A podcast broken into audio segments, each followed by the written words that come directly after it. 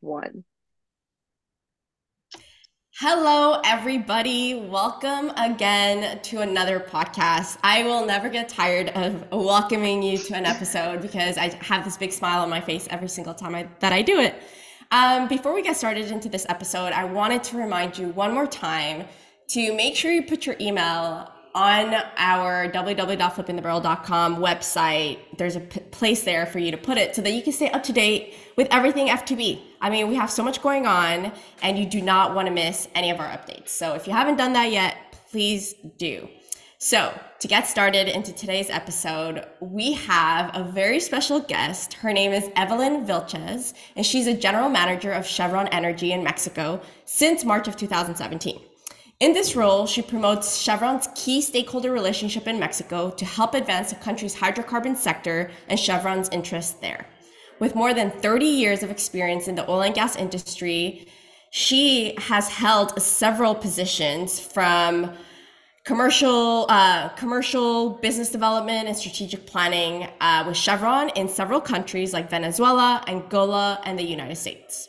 She graduated from Tulane University with a bachelor degree in science, in computer science, sorry, in 1986. So we are beyond happy to have you on here today, Evelyn, to share your story. And, you know, thank you for saying yes to our invitation. No, thank you so much. Thank you to Flipping Barrel for the invitation. Thank you, Maciel. Thank you, Jamie. It's really an honor to be here. And uh, it's going to be fun and it's going to be a first experience for me. So thank you for having me. We're glad that this is your first podcast. So, yes. Um, so, Evelyn, tell us a little bit about growing up. You are from a small town in Venezuela called Machiques, which is close to Maracaibo. I think that's where most people know of Venezuela. And it's, you know, Maracaibo is known as, you know, the oil capital of Venezuela. That's where a lot of companies are. That's where a lot of people go work but how you know you actually grew up not necessarily in, in an oil field com- uh, family uh, but you because your parents actually own cattle and a ranch business. And that's kind of like you the area that you grew up in. A lot of outdoors and cattle business nothing to do with oil and gas. So can you tell us a little bit about your childhood and kind of what was life like growing up in venezuela? Well um, it was wonderful to to grow up in venezuela um, I was blessed to uh, uh, be the older daughter of uh, in my family uh, of three daughters, uh, a wonderful uh, father and mother, and um, we really grew up as a, a out very outdoorsy, very um, um, open in terms of um, you know talking to to people and uh, uh, grew up like a, uh, in growing up in a re, in a small town um, made made it feel like a like a huge family. So we knew everybody. We we knew the the the butcher. We knew the the teachers. We, we knew everybody. So and everybody knew my family. Um, it was it was uh, all about communicating and talking to everybody and letting and helping people. So it was so very good. different from now with uh, cell phones and social media. Mm-hmm. We don't even know yes. our neighbors. You don't even talk no, to the neighbors. no, nothing like that. We played a lot outside, uh, rode horses. I went uh, to school in my bike. Um, it was very safe. So being a small town, it was very safe. It was a different Venezuela. So it was uh, the, the Venezuela of the 1970s. Everything was uh, about progress and there was a well-established security. So no issues, no security issues. So we were a lot, a lot outside and um, having fun and uh, just being kids. So that was great. Can you tell us a little bit more about growing up in the country in a generation where women weren't really pushed to study engineering, let alone join the oil field. And you mentioned when we spoke that most women and men had very distinguished roles out in society and at the home. So that was one thing that was very common. Um, and you ended up going into engineering. So, how did you overcome that mentality and pursue a career in engineering when first you came from this small town, was very homey, very like you said, like you rode your bike to school, everybody knew everybody, to then you know becoming where you are today and studying engineering. Like what there had to be some hurdles that you had to overcome in order to to really feel that you had that confidence to do that. Yeah. So um, I didn't plan to study engineering. I wanted to study architecture, but uh, there was not a, an, a private architecture school in Venezuela. And um, so uh, my dad talked me into, uh, well, what else can you study that can help you maybe get um, close to architecture? So uh, I started studying in Venezuela. I never thought I was going to study abroad. So um, started studying civil engineering because that's what I thought um, I was. It was going to get me closer to architecture. And then um, in my first first semester, I struggled with my English class. So mm. my dad um, uh, was getting uh, three treatments for his arthritis in New Orleans. And he said, Well, why don't you come to New Orleans, study English in that university that I know, and that will help you with your English. You spend the summer there, uh, and then you come back so that you can do better in your English classes. So I came to Tulane, ESL, English as a second language. I study English there. And um, by the end of the summer, I had not finished the course. So I convinced my dad to let me finish the English training. And I, I was going to stay the fall semester to complete my English training. And then during that fall, I passed the TOEFL, I passed the Michigan, I passed the SAT, uh, and I registered in the School of Architecture in Tulane. So I went back home. Everybody was um, uh, ready to welcome me back to Venezuela. And we had a party, we had Christmas, we had New Year's. And then after uh, like January 2nd, I told my dad and my mom, hey, we need to talk. Um, I registered uh, in Tulane in the architecture school. That's what I want to do. I want to go to school there. So um, my mom started crying and fighting and telling me that I was crazy. Um, I was 17 years old. Wow. And, uh, um, and you know, we, we, didn't have anybody in Louisiana. So um, it was uh, for, for my mom, it was a crazy idea. Um, I talked to my dad more in detail. My dad was more like objective and he said, okay, what is it that you want to do? So I explained the plan I I told him, you know, I had a, a dorm reserve. That's what I wanted to leave. Uh, we talked about cost. It was a, mm. a lot more expensive than studying in Venezuela. So he said, okay, let's give it a try. It will be hard for us from the financial perspective, but let's give it a try. So I came back to Louisiana uh, and started my semester and in that semester, I took Computers 101. Mm. And um, when taking that class, um, I decided that that's what I wanted to be. I was sure as a 17 years old uh, a person that I wanted to be a computers engineering. So I switched to computers engineering in my second semester, and that's what I graduated uh, from. So uh, I, I have a, a bachelor degree in computers engineering that really I never put to use. But I completed I completed my degree. Wow. I, I think it just shows how life has a weird way of working out sometimes because you know, when you were in Venezuela, since there wasn't any architecture, you went into civil engineering, which was the closest thing. Then your dad just happened to have to go to the states. You go along. You you finally have a university where you can study architecture, and then you switch into you know computer science. Um, what advice do you have because this happens quite a bit to a lot of young people where they they think that this is what they want to do for the rest of their life and then they go into a few semesters and they realize i, I don't want to do this mm-hmm. and then you switch but at the time when you're switching and trying to figure out you feel like like not not that it's the end of the world but like you're wasting so much time when you see your friends who are just finishing their degrees and they're going into their profession. And then there's you know those other students that are just like gosh i don't know where to go. I don't know what i want to do with my life until you kind of figure it out. What advice do you have for those maybe even your own children you know that that are going to go through college? Yeah so um, this is the advice that i give to my to my kids and to to my younger uh, mentees. Um, life always change. And um, we all we always have a, a mindset but uh, we need to be ready to change. We need to be ready to adapt.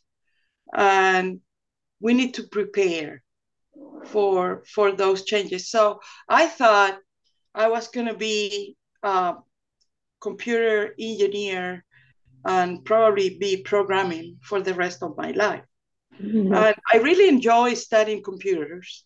And um, at the time, it was all these big mainframes, big rooms, and uh, a lot of coding, machine coding, and all of that. And I started working uh, in Venezuela uh, in a small um, group of companies. And I worked as a programmer, I think, for maybe three months. And then mm-hmm. I the the work started taking me to a more business side and mm-hmm. you know i i just took the opportunity and and went ahead and started working on what was needed and i didn't i i, I was not programming anymore i was uh, uh, doing a lot of business development for mm. uh, a conglomerate of uh, agricultural uh, equipment sales. So mm. um, it's what was needed for the work, and and I just adopted uh, mm. a, a, growing mindset and and started learning in at the work, at work. Yeah, let's talk a little bit more about that because after you graduated, you went back to Venezuela, and as you said, you went to the financial world um, you know, working for this equipment company and you were doing very well with no intentions to really go into oil and gas. You're having a lot of success. You were in your 20s. And then in 1997, the country actually opened up to IOCs to come in.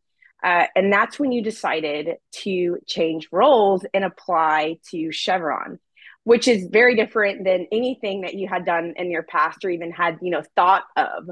Um, what made you decide to make the switch of industries? And you know, a lot of people have this perception of oil and gas it's a negative. What were what were your feelings at that time in 1997 when these IOCs came? Was what was the perception of oil and gas then? So um, in 1996 started the Apertura Petrolera. That was the name of the process of opening in Venezuela, and um, all sort of international IOCs and smaller companies came back to the country to start uh, partnering with uh, PDVSA, the national oil company, um, to uh, uh, help develop the oil and gas industry uh, in, in Venezuela. So um, it was a, a, a big opportunity.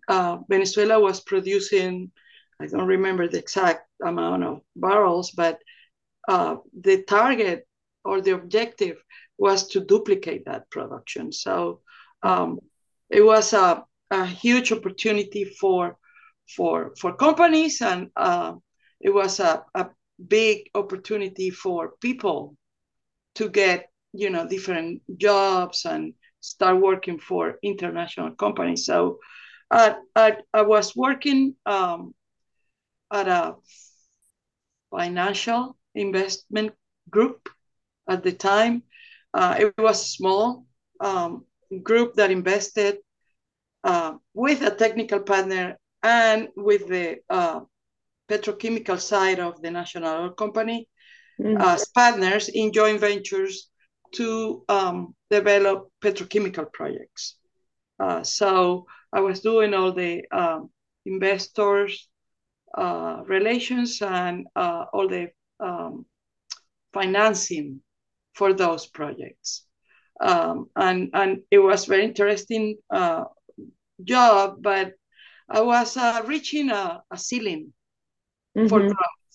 Um, so I saw um, uh, moving to oil and gas as a, an opportunity to grow and to learn. And, and I took my chances and I applied and um, won uh, a job uh, with Chevron uh, in 1997. And did wow. you have any like perceived like notions of what who Chevron was, or did you know anything about them? Yeah, I, I I remember I remember my um my in one of my interviews. I mean, the the interview process was uh, uh of course uh, complex, uh, long. Uh, we had a set of probably three or four interviews, and I remember in one in in one of the first interviews, um, I um I was asked, "What do you know about Chevron?" I said, "Well, I know Chevron is that company that has the triangles." uh, that's that's what I knew. And then um, uh, another guy um, asked me, "What do you know about oil?" I said, "Well, I don't really know a lot about about oil. I know Venezuela is a big producer of oil; is the main industry in Venezuela. I know oil is black." Yeah and I know it's used to produce gasoline and and all the refined products. I knew more about the refined products than than oil mm-hmm. per se. Um, so um, that was funny because after I was hired, I I got a a, a card and a set of samples of oil from from um, this engineer that said uh, it, it was like liter uh, containers of liquid and it had mm-hmm. green, clear, brown, red, black liquid on it. And then he said, not all oil is black. That's I love that. That's so cool. Yeah. Yeah. How but awesome. I, I, I, did, I, I didn't know much about oil when I started mm. I think that's very common for a lot of us, unless their family, you know, had been in oil or like second, third generation of oil and gas. I mean, mm-hmm. Jamie and I didn't know anything about oil either. Like, I probably didn't even know the color, to be honest. so, um, let's talk a little bit about that journey once you started with Chevron. You know, let's talk about the importance of sacrifices and also just how you react to challenges when they're thrown at you. Um, because you had a big challenge thrown at you on your first day when you first got to the office. You had just had a baby and you walked into the office and you said, Hey, I'm here. Like, this is my first day. And they kind of looked at you and they said, uh, this is not your office. You know, you're in the Caracas office, not in Maracaibo, which is another city. And you, at that moment, I mean, tell us a little bit about kind of what happened. You called your husband and you thought that you know this is it. I mean i can't go it's in another city. I mean just you know how do how do you how did you handle that? And tell us a little bit about that day. Yeah so um yeah that's funny. After all those three or four interviews um yeah. we uh, i went to my first day at at at, at the job in maracaibo and that happened. Uh, i got there i see my boss good morning. And then um she said what are you doing here? I said, well, it's my first day of, in the work. I, you know, it's my first day. I'm waiting for HR to tell me where, you know, I'm going to be sitting and my office and all of that. And then she said, you're waiting for HR. Hold on just a second. She came back and she said, oh, oh my God, Evelyn, I'm so sorry. Uh, uh, I don't think anybody told you uh, the job that uh, we're offering is not here, it's in Caracas. So, you know, I I wanted to cry, but I didn't cry there. I said, "Oh my God, uh, my baby is three months old."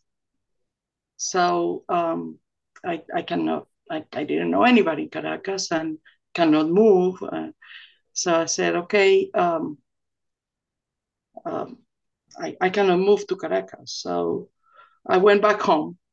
Um, I was crying all the way because mm. uh, It was like a change I wasn't expecting, and then like all the changes, and then um, got home and and called my husband and said, "Hey, um, the job is in Caracas," and nobody had told me. Um, so said he said, "So you don't want the job?" I said, "No, I want the job, but it's in Caracas.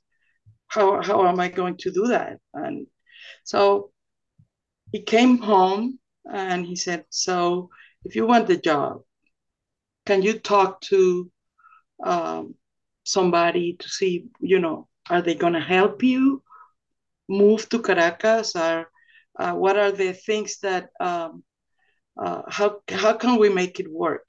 I will take care of Jorge with the help of your mom. And if you can come on over on the weekends, and um, I think we can make it work. Let's give it a try. So he, he told me, go back, talk to your boss and see and see how you can make it work.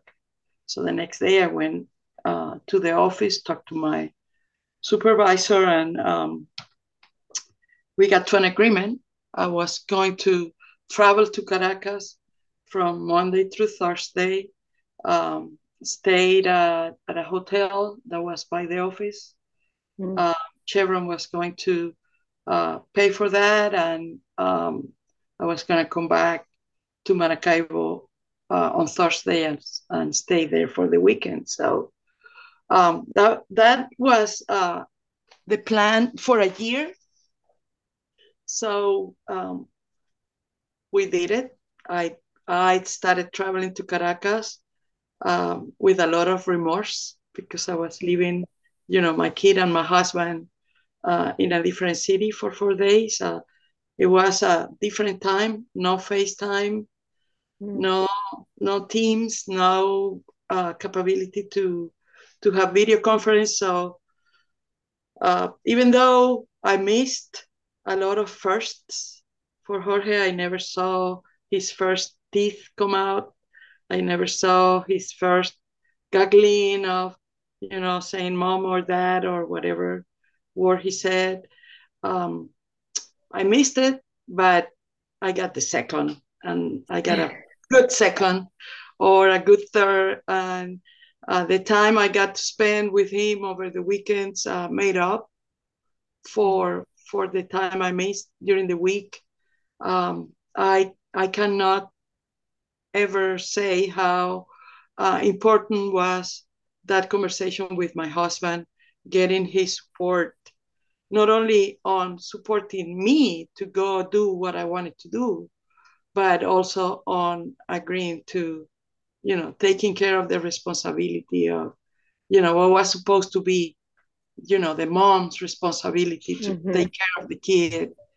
Uh, and and you know, between him and my mom, um, they they cover for me while I was uh, working and and you know uh, earning a position in in Chevron. So um, we didn't do that for for the whole year.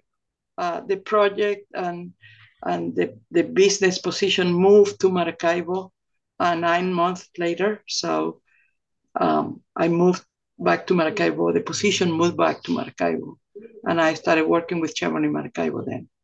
So what I think is so important about this part in your journey is that you went back and you yourself thought, "There's no way I can do this," but your husband was your mentor, your supporter in this moment. And he was like, we can make this work.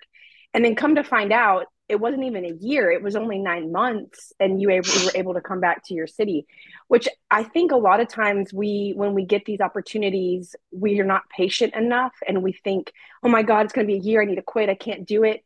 And let alone you continue to do it. You have the support, and it was sh- a shorter time frame than you had you thought in the beginning what advice can you give to those who um, have that kind of quick reaction? Because there's a lot of us that just are like i can't do it. And then they're and then they don't have that mentor or sponsor or somebody to give them that advice to hold back.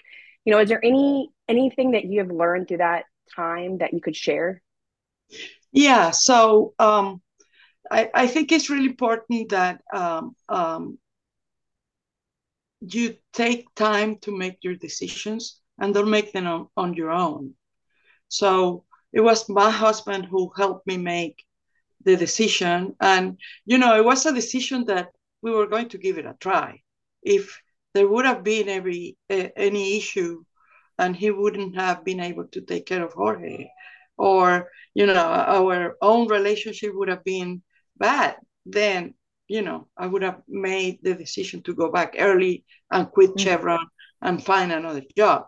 But we made it work. And also, Chevron was very flexible.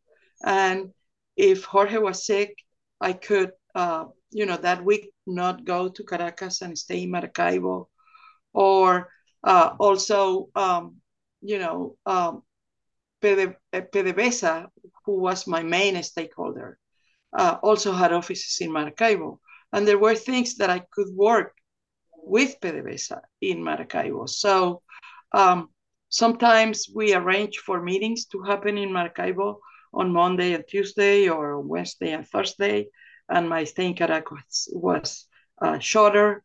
Um, um, it it takes two to tango, you know, mm-hmm. and um, it's it's that was a, a first uh, call from Chevron for me to make a decision that I needed to change to adapt to what Chevron needed, but also Chevron has been flexible from mm-hmm. the get go, um, and um, and also helped me with with the flexibility to to be able to to to do the work, to learn, to to ad- adjust, and and you know uh, thrive uh, mm-hmm. in, in, in difficult times. So um, there is always a, a, a, saying in, in in my family that says the river has two shores, so make sure you look at both shores when you're making a decision. So there is always two perspectives to things. Mm-hmm. So make sure you include uh, all the perspectives when you're mm. making a, a, decision. And uh, another advice that I can give you is uh, don't don't look only at the challenge when you are posed with a, a an opportunity. Just mm-hmm. you know, look at the rewards that that uh, opportunity can bring you to. Mm-hmm. It's always trade offs, right? I love I that. Mm-hmm. So, actually, tell us about another kind of situation that happened where you probably had to use some of this advice and kind of look at the opportunity and the advantages and you know pros and cons. So in 2003 you got your first international assignment um, which you were very excited about because you know now it's time to leave venezuela go somewhere else and expand your knowledge. But right when you got that opportunity to move overseas you found out that you were pregnant with your second child and you remember saying i can't take this assignment. I mean i'm pregnant. There's no way that the company is going to be okay with still offering me this mm-hmm. opportunity because i'm going to be on maternity leave. So you felt that the second that the company would find out that you were pregnant that maybe they would say you know what? Never mind. We're going to not do this international assignment. Can you tell us a little bit about kind of what happened next and why were you feeling that way where because you were going to have another baby, you felt like you weren't deserving of that opportunity. Mm-hmm. Yeah. So um, in in in Venezuela, uh, the the um, the law is uh, favors a really really long maternity leave. Um, I mean, it's great. Um, I think it's six months, but it could be even up to nine months uh, because uh, you can add vacation time and and some um, pay leave time uh, to it. So um, there there was I don't know if there is uh, the same uh, law in Venezuela, but there was this um, the companies were always against you know promoting or helping uh, professionals, female professionals, you know, to to grow if they were pregnant mm-hmm. because they knew that it, they were going to be absent for a long time and all of that. So it's like a preconceived uh, idea that I had in my mind. So I get this opportunity to go overseas. I I posted for a job. I I earned the post. Um, uh, it was a very competitive uh, thing, and um, I found out that I that I'm pregnant. So in my mind, it wasn't fair, you know, to take the position and knowing that I was going to be away mm-hmm. um, for for at least six months because I would carry my my Venezuelan payroll policies. So I go back to my boss. It was a a, a, a Cuban uh, expat in Venezuela, and I go back to my boss and said, "Yeah, boss, um, I'm very happy uh, about the opportunity, but I don't think I'm going to be able to make it." So he said, "What?" Uh, and then I said, Well, I'm pregnant. And then he looked at me and he said, So in Venezuela, if you're pregnant, you're not going to work anymore? I said, No, I'm going to work, of course. But you know, there is the maternity leave and all of that. I said, Oh, come on. Um, that's not an issue. You, that will be okay. I mean, you'll take your time and um, will be supportive. And then he said, and then you're going to Houston. You'll have a gringa there. So that's fine. oh man. What a response. I love it. Yeah. So um so I took uh uh I I took his his word for that and uh, accepted the job and um it was a a, a great opportunity and a even bigger challenge for all of us because my husband uh, was a rancher. He mm-hmm. he had a cattle rancher. Mm-hmm. You cannot move that business. yeah. So um, um, he said, um, "How long is this going to be?" So it was a three years uh, job, an offer for three years. So I said, oh no, it's only going to be three years. We'll be back in 2006. And, and he said, okay, um, I can travel, right? So I can go back and forth uh, between uh, Machiques and, and Houston. Mm-hmm. And um, I'll, I'll, I'll, get some uh, blackberries. That's what the technology was at the time. Mm-hmm. And uh, we'll get some uh, video uh, with uh, the person that I will leave in charge of the ranch and, and the pharmacy. He used to have a veterinary pharmacy in Venezuela. So, um, so we took off, we moved to Houston, and the plan was for him to travel, you know, every three months for a month and uh, come back, you know, do the business between Machiques and Houston. Um, that's uh, also coincided with the time when things started to get difficult bad in Venezuela mm. from from a political perspective. The economy started to decline. Um, that was after the uh, big uh, PDVSA. Um, um, how do you call that? When they stop working? Mm. Uh, oh, like strike? Like strike. And um, the um, the, the the government uh, started imposing uh, more restrictions for businesses and all of that. So um, after a year of going back and forth, um, and after you know I had Camila and uh, everything, I, I, was learning my new role mm-hmm. Um, in global gas. I was I was learning about LNG and liquefied natural gas uh, markets and and you know a total new thing. Mm-hmm. Uh, um, Jesus said, um, I, I I don't think I want to go back so often anymore. So she started um, thinking on um, ways to digitalize the business and um, so he could go less often mm-hmm. to the ranch. And um, after three years, I got another role in in in Houston, and um, another after that in Angola, and another after that with Trinidad and Venezuela, but traveling, and, and Brazil, but traveling from Houston, mm-hmm. not not as a as a resident. So um,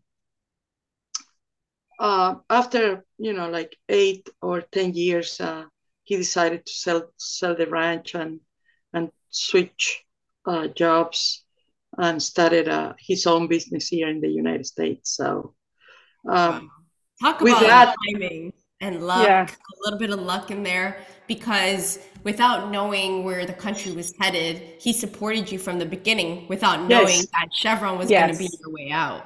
So it's it's rewarding that he bet on the right thing, yeah. which was support you early on. Yes. And, uh, so that's that's a great story. Yes, all the time. I mean, I mean, he's been supported um, all the time, and um, I'm really fully appreciative of that all the time. When I when I was here, uh, when we first moved, um, and and after the pregnancy, I got sick uh, of um, uh, gastritis uh, because of stress. I, the remorse of you know, moving him from his world mm-hmm. to just uh, uh, getting getting him out of his world to uh, to just uh, come accompany me chase this uh, uh, opportunity created so much a, a, sense of false remorse because he was mm-hmm. happy he was supportive he wanted for us to be successful here. So, uh, but but it's just you know what it was, and mm-hmm. I created as you know some sort of thing in my stomach that I I mm. I, I couldn't eat a lot, but yeah, the stress of all that is in the past. That. Yeah, all that is in the past, and and you know we we we've been in Houston on and off from from different assignments for 19 years now. Wow. And so we well, are. Evelyn, tell us about your current role now. So, like I mentioned in your bio, you are the country manager of Chevron in Mexico, still based in Houston, but you represent Mexico in Chevron. Um, yeah. You got this role in March of 2017, which I think, you know, now we're in 2022. The, the things have changed. I think there's a lot more females leading businesses. It's mm. it's more known. I think in 2017, I mean there was a lot of change, but I don't think it was as pushy as it is now. You know, Mexico is a very difficult country um, because of just you know what they call machistas and the old school, where you know women still stay home or women you know definitely are mm-hmm. running businesses here how was that when they told you like hey you're going to be the face of chevron in mexico and you're going to be the you know the manager the country manager how did you feel about that? Was there a little bit of resistance on your end knowing that you were going to go lead this company in such a country? And then kind of how has it been? Do you was it very accepting from the beginning or do you think it's you know it's it's it took a little bit of years for it to change? Um yeah, uh, Mexico has a reputation for uh, it's it's a cultural thing, right? So, but it's not very different than uh, any anywhere else in Latin America or any uh, other countries, uh, like in in in Africa or um, you know. So um, I grew up like that. So I grew up like uh, you know I'm, I'm I'm a girl, so I was supposed to be uh, uh, a housewife and a mom, not a professional. A professional was always like, yeah, maybe like a plus. Mm-hmm. Por si acaso mm-hmm. is what uh, uh, my dad my dad told me once. Yeah, it's okay. You can study uh, computer engineering por si acaso. So por si acaso means just in case, and just in case he had a plan that I was going to be, you know, a, a, a, housewife and a mom. And then, but por si acaso that didn't happen like that, it was okay to have a degree, but uh, uh, it was not the common thing. And mm-hmm. in Mexico, uh, the, the culture has been like that always. Uh, so uh, there, there, there are very clever, bright, professional women, and there are very bright and good uh, women leaderships. Not too many, though. And um, I think it has um, uh, to do with with you know the way we are raised in in Latin America. We are raised to to support the man. We are raised to uh, uh, be submissive to to you know to a hierarchical um, man-led uh, organization. So um, it's changing slowly, and women are daring more and women in Mexico are daring more. I haven't seen any uh, real machismo within my group of work. Um, I, I also happen to be the president of AMEXHI. AMEXHI is the Association of Oil and Gas uh, Companies in Mexico. So um, a lot of uh, men uh, led companies are members of AMEXHI, and you know it's a it's it's a very high level professional group, and I haven't felt any um, machismo mm-hmm. through it, uh, uh, but it's also probably um, um I'm trained to to deal the same with uh, uh, females or males or it's all about you know building the relationships building the uh, trust based on your performance and how you deal with the issues and how you um, do your job so mm-hmm. if you are a good performer and you um, do the right things at work then you earn the trust of everybody, females and males, and then you can lead them, mm. right? Um, it's also um, about you know understanding and knowing who you're working with, and respect the way they work. So um, yeah, uh, uh, there are not so many female leaders in Mexico but I don't think uh, there are not so many female leaders anywhere in the world in the oil and gas industry either. Mm. So I don't think it's about Mexico. Um, I think there is a history of um, male leadership in the oil and gas industry that is changing. I have seen a lot of um, uh, females uh, growing up, growing to be uh, better leaders in different organizations. There is a lot of room for growth. Uh, I I want to see more female uh, mm. stepping up and taking leadership roles. I want to see more men advocating for their females um, uh, uh, mentees or for the, the females that work for them. Um, it's very hard because um, we all have biases, and uh, it's very hard to um, change a mindset that has been with you for such a long time. Um, I'm working with different uh, uh, groups uh, in in Houston and in Mexico to promote females, you know, to mm. to be to get ready to move up to get ready to lead, to to make sure that they understand themselves, that their knowledge that they have, their um, experience that they have had, makes them uh, capable of leading. Big groups or small mm-hmm. groups. So it's it's about. I, I don't think it's about um, Mexico. I don't think it's about the oil and gas industry. I think it's about history, culture, and, mm-hmm. yep. and very important, we need to make it happen. We need to push for it. Um, and it, it will not happen in a snap. Uh, we'll need to prepare and we'll need to work for it. So it takes time.